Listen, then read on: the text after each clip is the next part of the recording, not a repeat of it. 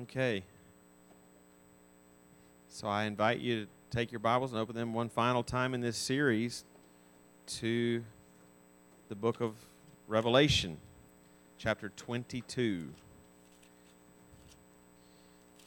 You know, you've reached the end when in my Bible, the very next page is weights and measures, table of weights and measures. By the way, if you're going to be here uh, in the summer, starting next Sunday, we're going to begin a series through the book of Exodus. Um, I'm going to try to give next week just an overview of the book of Exodus before we dive in to the specifics. I'm telling you that now just to encourage you uh, this week. Go ahead and be reading the book of Exodus. Even if you're not going to be here, if you want to drop in on the podcast, uh, go ahead and be reading the book of Exodus on your own this week. You'll get a whole lot more out of it um, when we meet together and, and, and think through it. But this morning, we're coming to the finish line of our, our study through uh, this challenging but amazing book. It's taken us almost nine months to do it. We've taken more or less, aside from the letters to the seven churches, we've taken more or less a chapter a week. And I know taking that for those who are, have been careful students of this book maybe for some time, taking that method of moving through it uh, probably left some questions and curiosities un, unaddressed or unanswered. We shouldn't have the time to look closely into every little detail of this book. What I certainly hope, though, that a, a chapter of the week method has done is given you a, a helpful uh, big picture view of the book. Um, I think I think having that, having that just general lay of the land of the book of Revelation, the, the big picture, the main emphases, the basic framework of the book. I think that is probably the biggest key to understanding the book better for the rest of your life. I think as you if you if you go into it if you've never read it before, never studied it, if you go into it and as you read through it, you stop at every little symbol, every little uh, curiosity, you will quickly get lost in the woods and in the weeds. Um, but if you first do that fly over at 30,000 feet and, and see the lay of the land, you'll be better equipped then to go back through it a second time and move more slowly. Um, it'll help you keep those smaller details in perspective. But here we are, final chapter. And we actually dipped into this chapter last week, the first five verses, because it was still, those first five verses are really just part of chapter 21 really, in, in the description of the new heavens and the new earth. But for a few minutes, we're going to focus on the rest of chapter 22, just a short period of time this morning, because um, we had a longer uh, announcement time. But uh, we're going to focus on verses 6 to 21. Uh, these verses are pretty straightforward, uh, but there are a few things worth noting in it. Uh, everything we're going to focus on this morning is not necessarily pertaining to the last things per se, but are truths that are are important to our Christian faith. So let's read it, uh, verse 6 through the end of the book.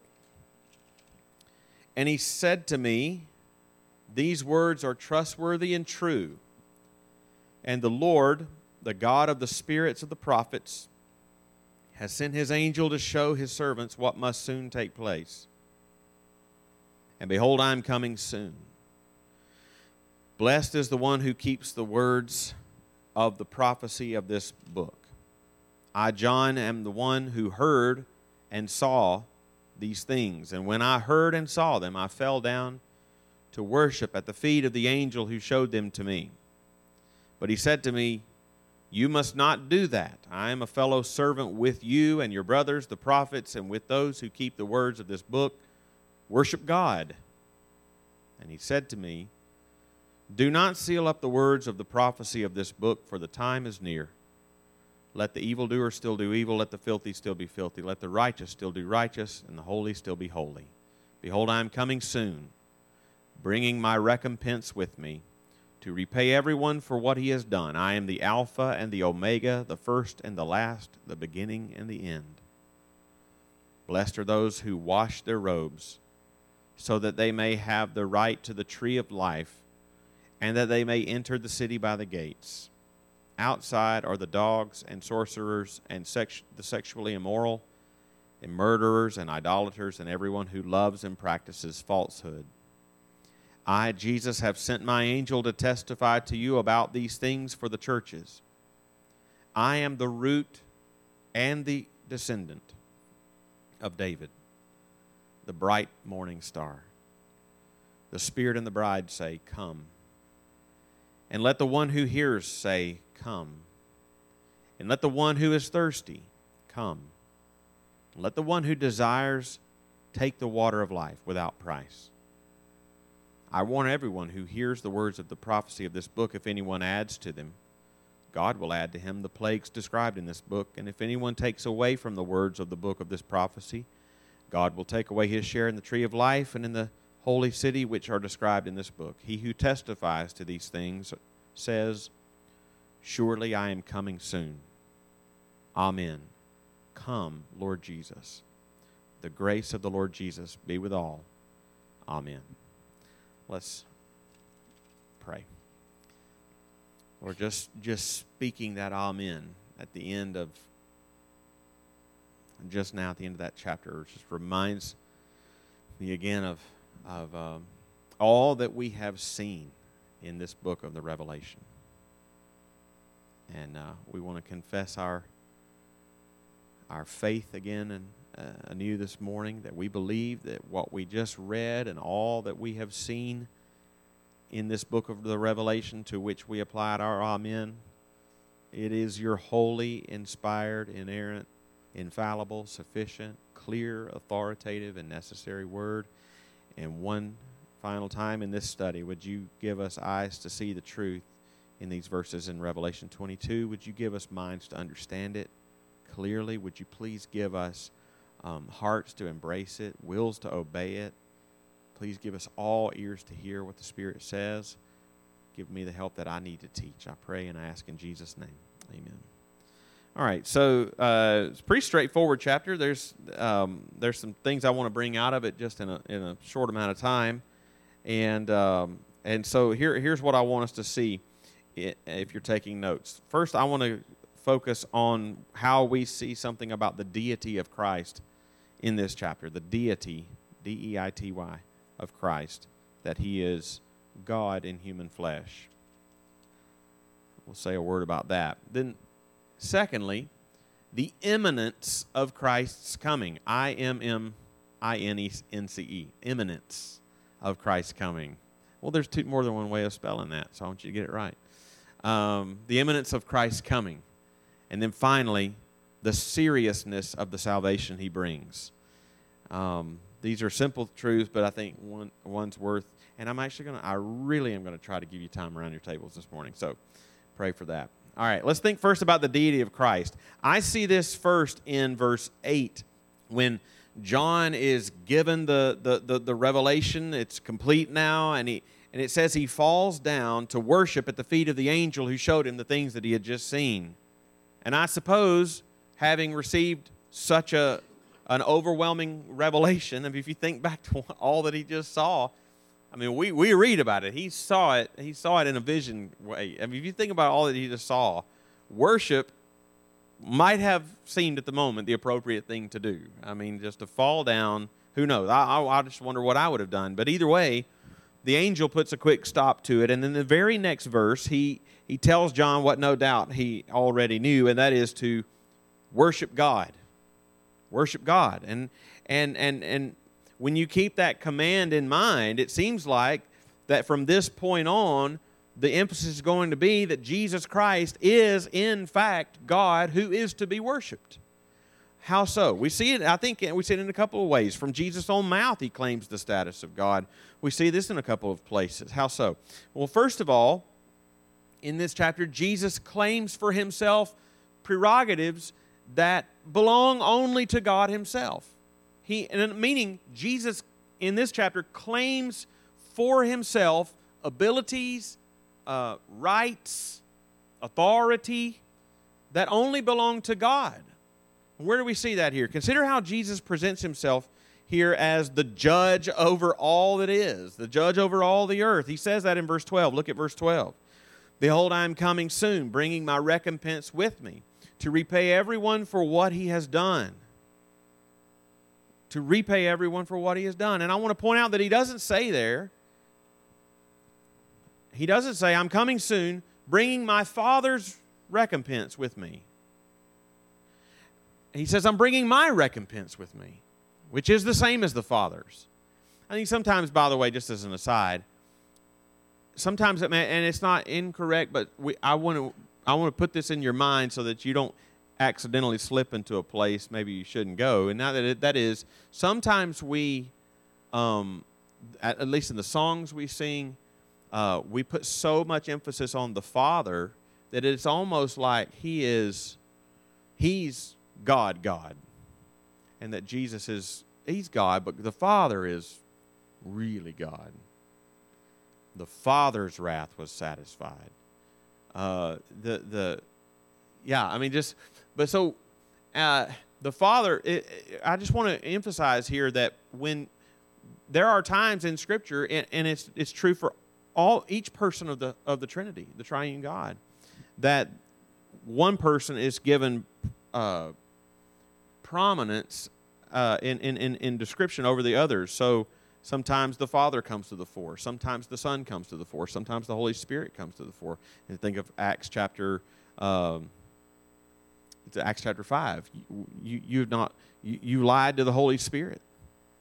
When you lied to the Holy Spirit, you, you lied to God. Um, but, but sometimes, all, all, I'm saying is, I, I want to be careful sometimes when we, we, we sing songs about the Father and we talk about the Father, the Father, the Father, that we, we don't slip into this mindset that somehow the Son and the Spirit are part B of who God is. That they are, our God is a triune God, Father, Son, and Holy Spirit, equal in power and glory and eternity. Um, so, anyway, Jesus doesn't say, Behold, I'm coming soon, bringing my Father's recompense with me. He says, I'm bringing my recompense with me, mine. Meaning, Jesus is the one who, yeah, in this book not only provided salvation, but he's the one who is coming, and with that is the one who will also reward and condemn as he sees fit.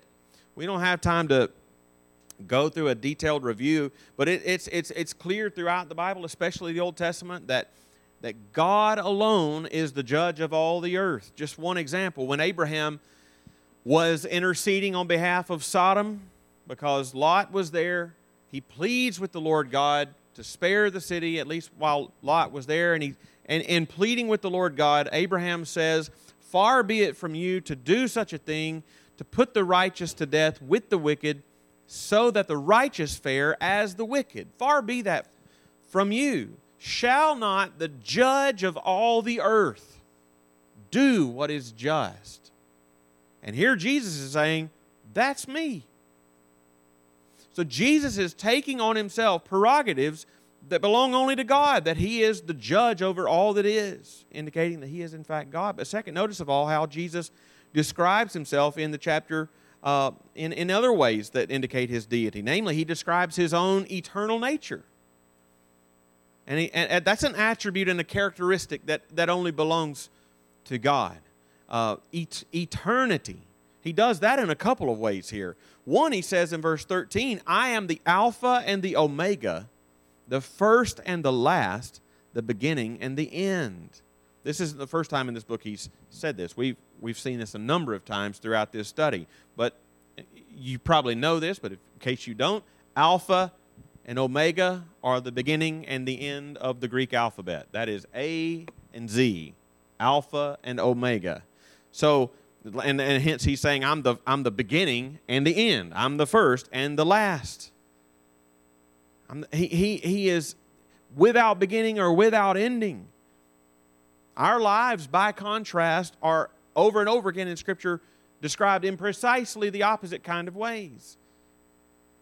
James 4:14 says, "Our lives are a mist and a vapor that appears for a little time and then vanishes."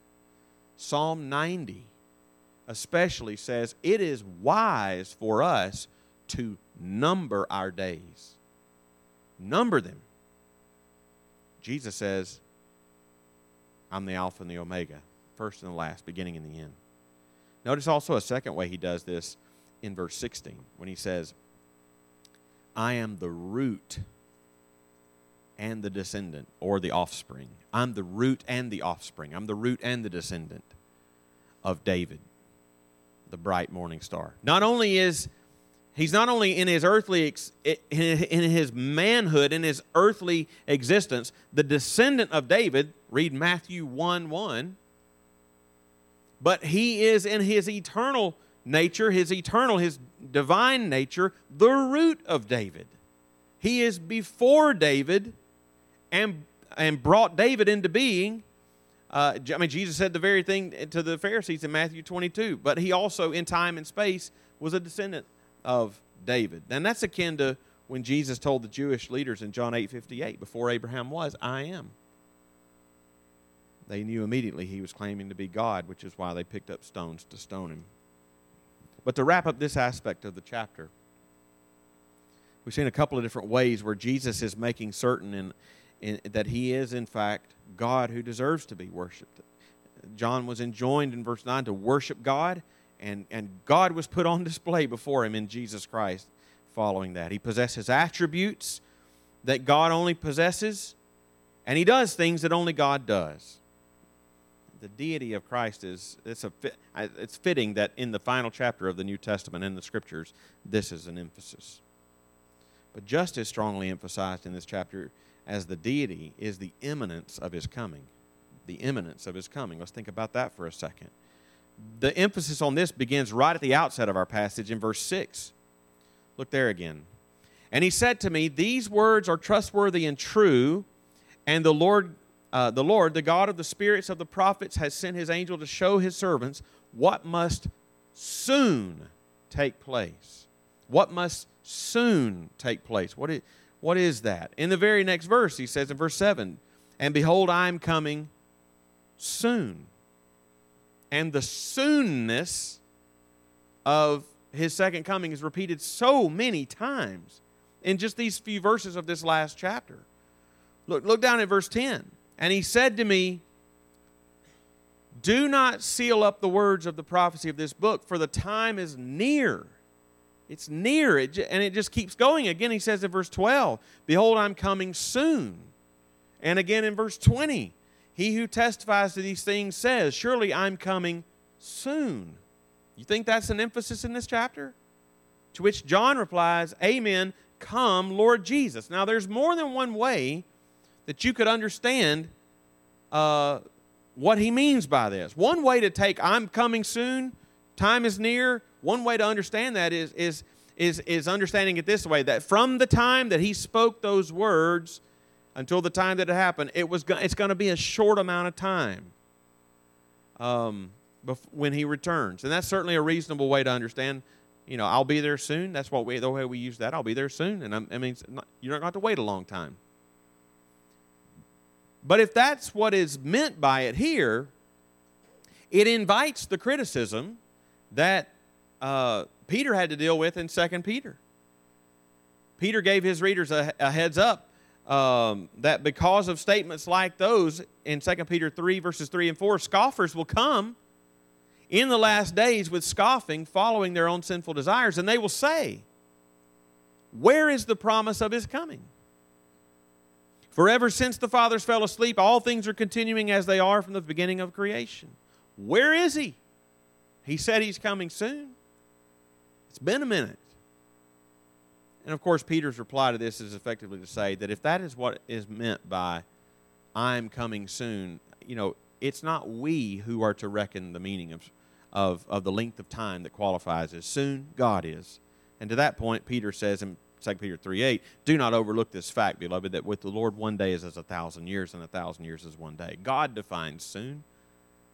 And as Peter would say in the next verse, what, what you think is God as God not fulfilling his promise is really his patience for those who haven't repented and believed. But let me back up. I don't believe, though, that the biblical text about the soonness of Jesus coming is merely about the duration of time before he returns, but rather it carries the sense of the imminence of his coming. That is, he could return at any moment so and again that's a that's a byproduct by the way of the way we have understood the unfolding of the last things in the book of revelation that there's not this prophetic timetable that X, Y, and Z must happen before he take before he comes back. No, he could come back at any moment. Um, what did Jesus himself say about the nature of his second coming? In Matthew 20, Matthew 24, verses 42 to 44. Therefore, stay awake, for you do not know on what day or hour the, your Lord is coming. But know this that if the master of the house had known in what part of the night the thief was coming, he would have stayed awake and would, have, would not have let his house be broken into. You, therefore, must be ready, for the Son of Man is coming at an hour you do not expect. Just a few verses later in 25 13, Jesus says, Watch, therefore, for you neither know the day or the hour. I mean, do you hear the emphasis in those verses? The emphasis is not on the duration of time before he comes, but it's rather on the fact that he could come right now. Stay awake. Be ready. You won't expect it. He could come at any time. It's imminent, it's near, as Revelation 22 says. I, I, I don't view it as I don't view it as uh, start the stopwatch. I rather see it like like if you had a if you had a balloon and you started filling it up with water, at what point is it going to burst? You know, it could it could happen just almost at any moment. At any moment, it's going to give and it's going to happen. I mean, we should that that's I think that's what's being communicated with I'm coming soon, I'm coming soon, I'm coming soon. It's near. It's close to you. Could happen now. And I think, I think we should walk through our days with this mindset. It's about to happen. And we're not guaranteed another moment of time. Let me ask you, like, if you walk through your days and thought it's about to happen, and you get to the end of your days and it hadn't, so what? Right? That doesn't mean that his promise is false. And, and what would it do for you?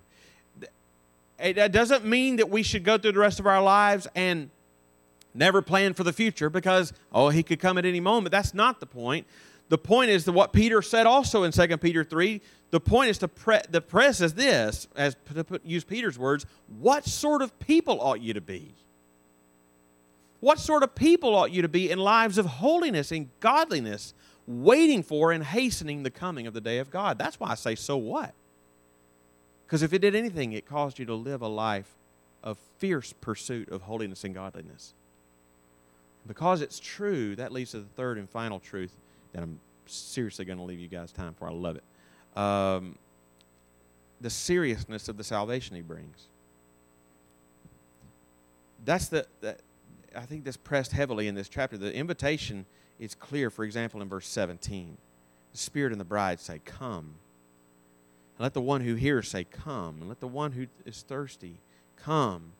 Let the one who desires take the water of life without price. That's a clear allusion to Isaiah 55, verse 1 and following. It's a clear invitation to the salvation that he earned. All you got to do is come and drink. And he declares in verse 14 Blessed are those who wash their robes, so that they might have the right to the tree of life and that they may enter the city by the gates. What, what city is that? The New Jerusalem, described in the last chapter. What did we say that the New Jerusalem was in the last chapter? Not a city, not a, not a, not a physical place, it's the church. It's a population. It's the redeemed of God. He says, he says, Blessed are those who have been washed clean to be a part of the people of God. Blessed are those who are among the redeemed, whose sins have been washed clean by the blood of the Lamb. That's what he means by have washed their robes and as we've seen time and time again, the, the outcome of those who neglect that salvation. They're pictured in verse 15, in verse 15 as being outside that blessed state of the, the redeemed. Which is another reason why there are such repetitions of the truth that he's coming again soon. Repent and believe. You don't know the day, you don't know the hour. So make certain that you know the Lord by repentance and faith in His Son. So that you aren't among those who, if you remember back to chapter 6, when he returns, you won't be among those who are cry out to the mountains and the rocks, fall on us and hide us from the face of him who's seated on the throne and from the wrath of the Lamb. Revelation wants the reader to be among those who can confidently agree and eagerly cry out with John at the end of this book, Amen. Come, Lord Jesus. Well, I hope that you have seen in this study through Revelation a number of things that we said at the outset of the study. Um, not just what we said about the nature of numbers and symbols and this and that, but what we said about the main point of the book. The main point of the book is not to be a book of curiosities about the future. Um, the main point is is to be a book for the here and now, a- as much for the believers in the first century as it is for us in the 21st century. John was writing as a suffering Christian to suffering Christians to encourage them to persevere to the end, assured that Jesus has conquered, and all who belong to him by repentance and faith are more than conquerors in him. I'm going to pray, and you've got minutes to spend around your table. I'm so thrilled. All right. Father, thank you so much for uh, this study through Revelation. I, I know this last chapter was, was uh, simple and sweet in its message, but Lord, I pray that uh, through um, this last chapter, you would help bring to our minds things that we've already learned and the emphasis we've already seen in chapters prior. So I pray that you bless our times around our tables. Um, help us to, to sharpen each other in our understanding and in our um, motivation toward godliness. I pray in Jesus' name. Amen.